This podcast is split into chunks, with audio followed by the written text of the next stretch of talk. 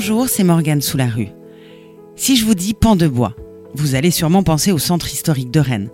Et vous avez raison, puisque ces 370 maisons en bois représentent le plus riche patrimoine de Bretagne en la matière. Dans ce nouvel épisode de Raconte-moi Rennes, je vous emmène en balade à travers les siècles pour vous parler de ces édifices emblématiques de notre ville.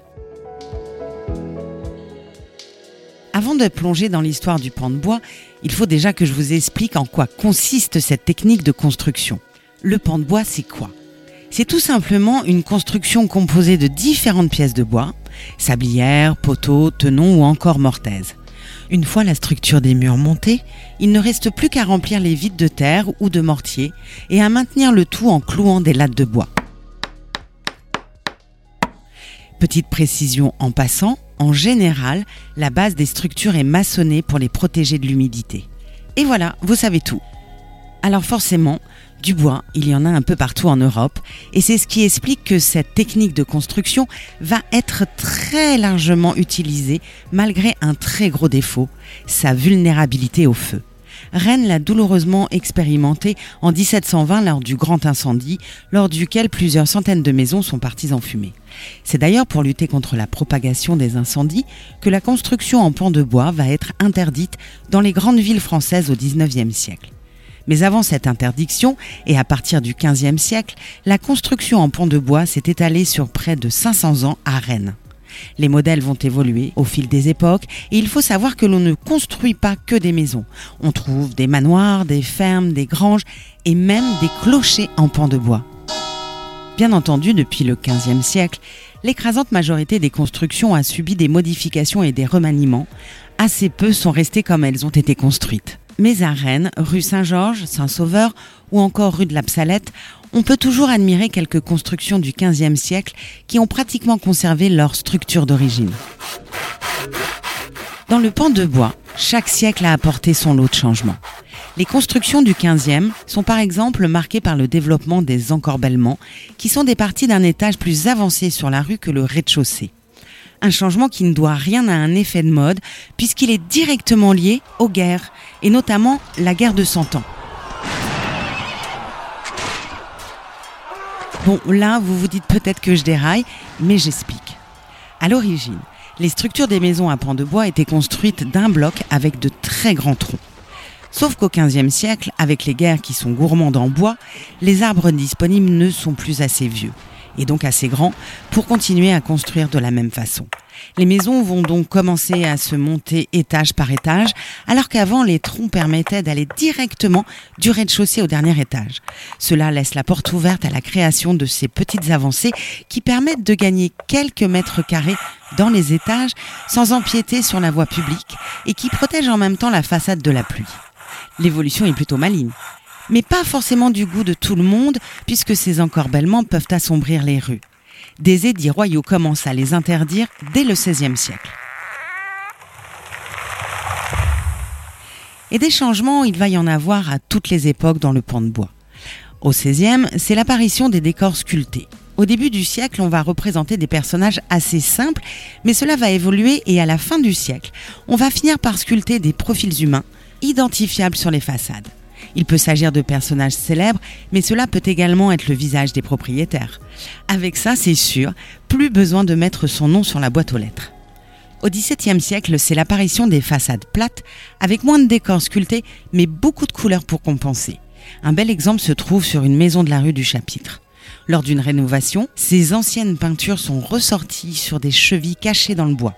Et le moins que l'on puisse dire, c'est que le propriétaire aimait la couleur. Les pans de bois étaient jaunes, l'enduit était rouge et le bois, comme les encadrements de fenêtres, était bleu. À partir du milieu du XVIIe siècle, le pan de bois va se passer de mode. Mais en même temps, ça reste le moyen le plus simple de construire à Rennes. Je vais vous en parler tout à l'heure. On va donc continuer à bâtir en pan de bois, mais uniquement pour la fonction structurelle. Comme les gens ne veulent plus les montrer, ils sont dissimulés par des enduits. Et comme la pierre est alors un signe extérieur de richesse, ces enduits vont même parfois être travaillés pour imiter des pierres, histoire de faire illusion.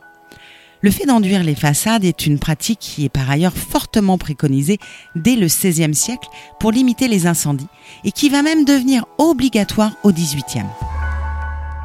Alors du pan de bois, on en retrouve dans plusieurs villes et régions de France bien sûr, pas seulement en Bretagne et pas seulement à Rennes. Mais ça n'est pas non plus une norme et la nature du bassin rennais a influencé le choix de cette technique de construction. Cette pratique est liée notamment à la nature géologique du bassin rennais, un sol argilo-limoneux et peu de pierres sur place pour bâtir. Le bocage, avec l'émondage des arbres, offre par ailleurs une ressource peu coûteuse expliquent les deux auteurs du livre Architecture en pan de bois dans le pays rennais, un patrimoine insoupçonné, Jean-Jacques Rioult et Stéphanie Bardel. À Rennes, on a du bois mais pas de cailloux, et le coût du transport des matériaux est très élevé jusqu'au 19e siècle. Business is business donc, et à l'époque, la construction en bois est bien plus économique dans le secteur, en plus d'être très rapide à mettre en œuvre. L'arrivée du chemin de fer au 19e va rendre le transport bien plus simple et asseoir définitivement le remplacement du bois par la pierre dans les constructions. Aujourd'hui, Rennes compte pas moins de 370 maisons à pans de bois. Il y en avait davantage autrefois, mais beaucoup ont disparu lors de l'incendie de 1720 et beaucoup d'autres ont suivi après la Seconde Guerre mondiale, rasées car devenues vétustes. Reste que ces 370 survivantes composent le plus important patrimoine de Bretagne en la matière. Et les maisons rennaises sont d'autant plus connues qu'elles ont quelques particularités. La première, leur rétroitesse, qui est liée à la densité du cœur de ville. La seconde, c'est leur construction presque 100% bois qui est pratiquée jusqu'au XVIIe siècle. Dans beaucoup d'autres villes, seule la façade, voire les pignons, sont en bois, tandis que les murs mitoyens sont en pierre, ce qui n'est pas le cas ici. C'est aussi ce qui explique que l'on voit certaines façades de travers. Les structures étant entièrement en bois, elles sont souples, et comme aucun mur maçonné ne les tient, elles bougent avec le temps. La plus belle illustration de cela étant la place du Champ-Jacquet, où l'ouverture de la rue Le Perdit avait fait bouger tout un ensemble. Et puis à Rennes, les constructions en pan de bois sont surtout de l'habitat individuel, avec des commerces au rez-de-chaussée. Avec une petite subtilité, comme l'explique Gilles Brohan, animateur du patrimoine à l'Office de tourisme de Rennes. En journée, le commerçant ouvrait son étal où il proposait sa marchandise. Ce n'est qu'à partir du 19e siècle que l'on rentrera dans le commerce. Alors Rennes, ville de pans de bois, bien sûr. Mais il y a eu, et il y a encore, beaucoup de pans de bois dans le reste de la métropole. Cette richesse a été révélée lors d'un inventaire réalisé en partenariat avec la région Bretagne et le Master de Restauration et Réhabilitation du patrimoine bâti de Rennes 2.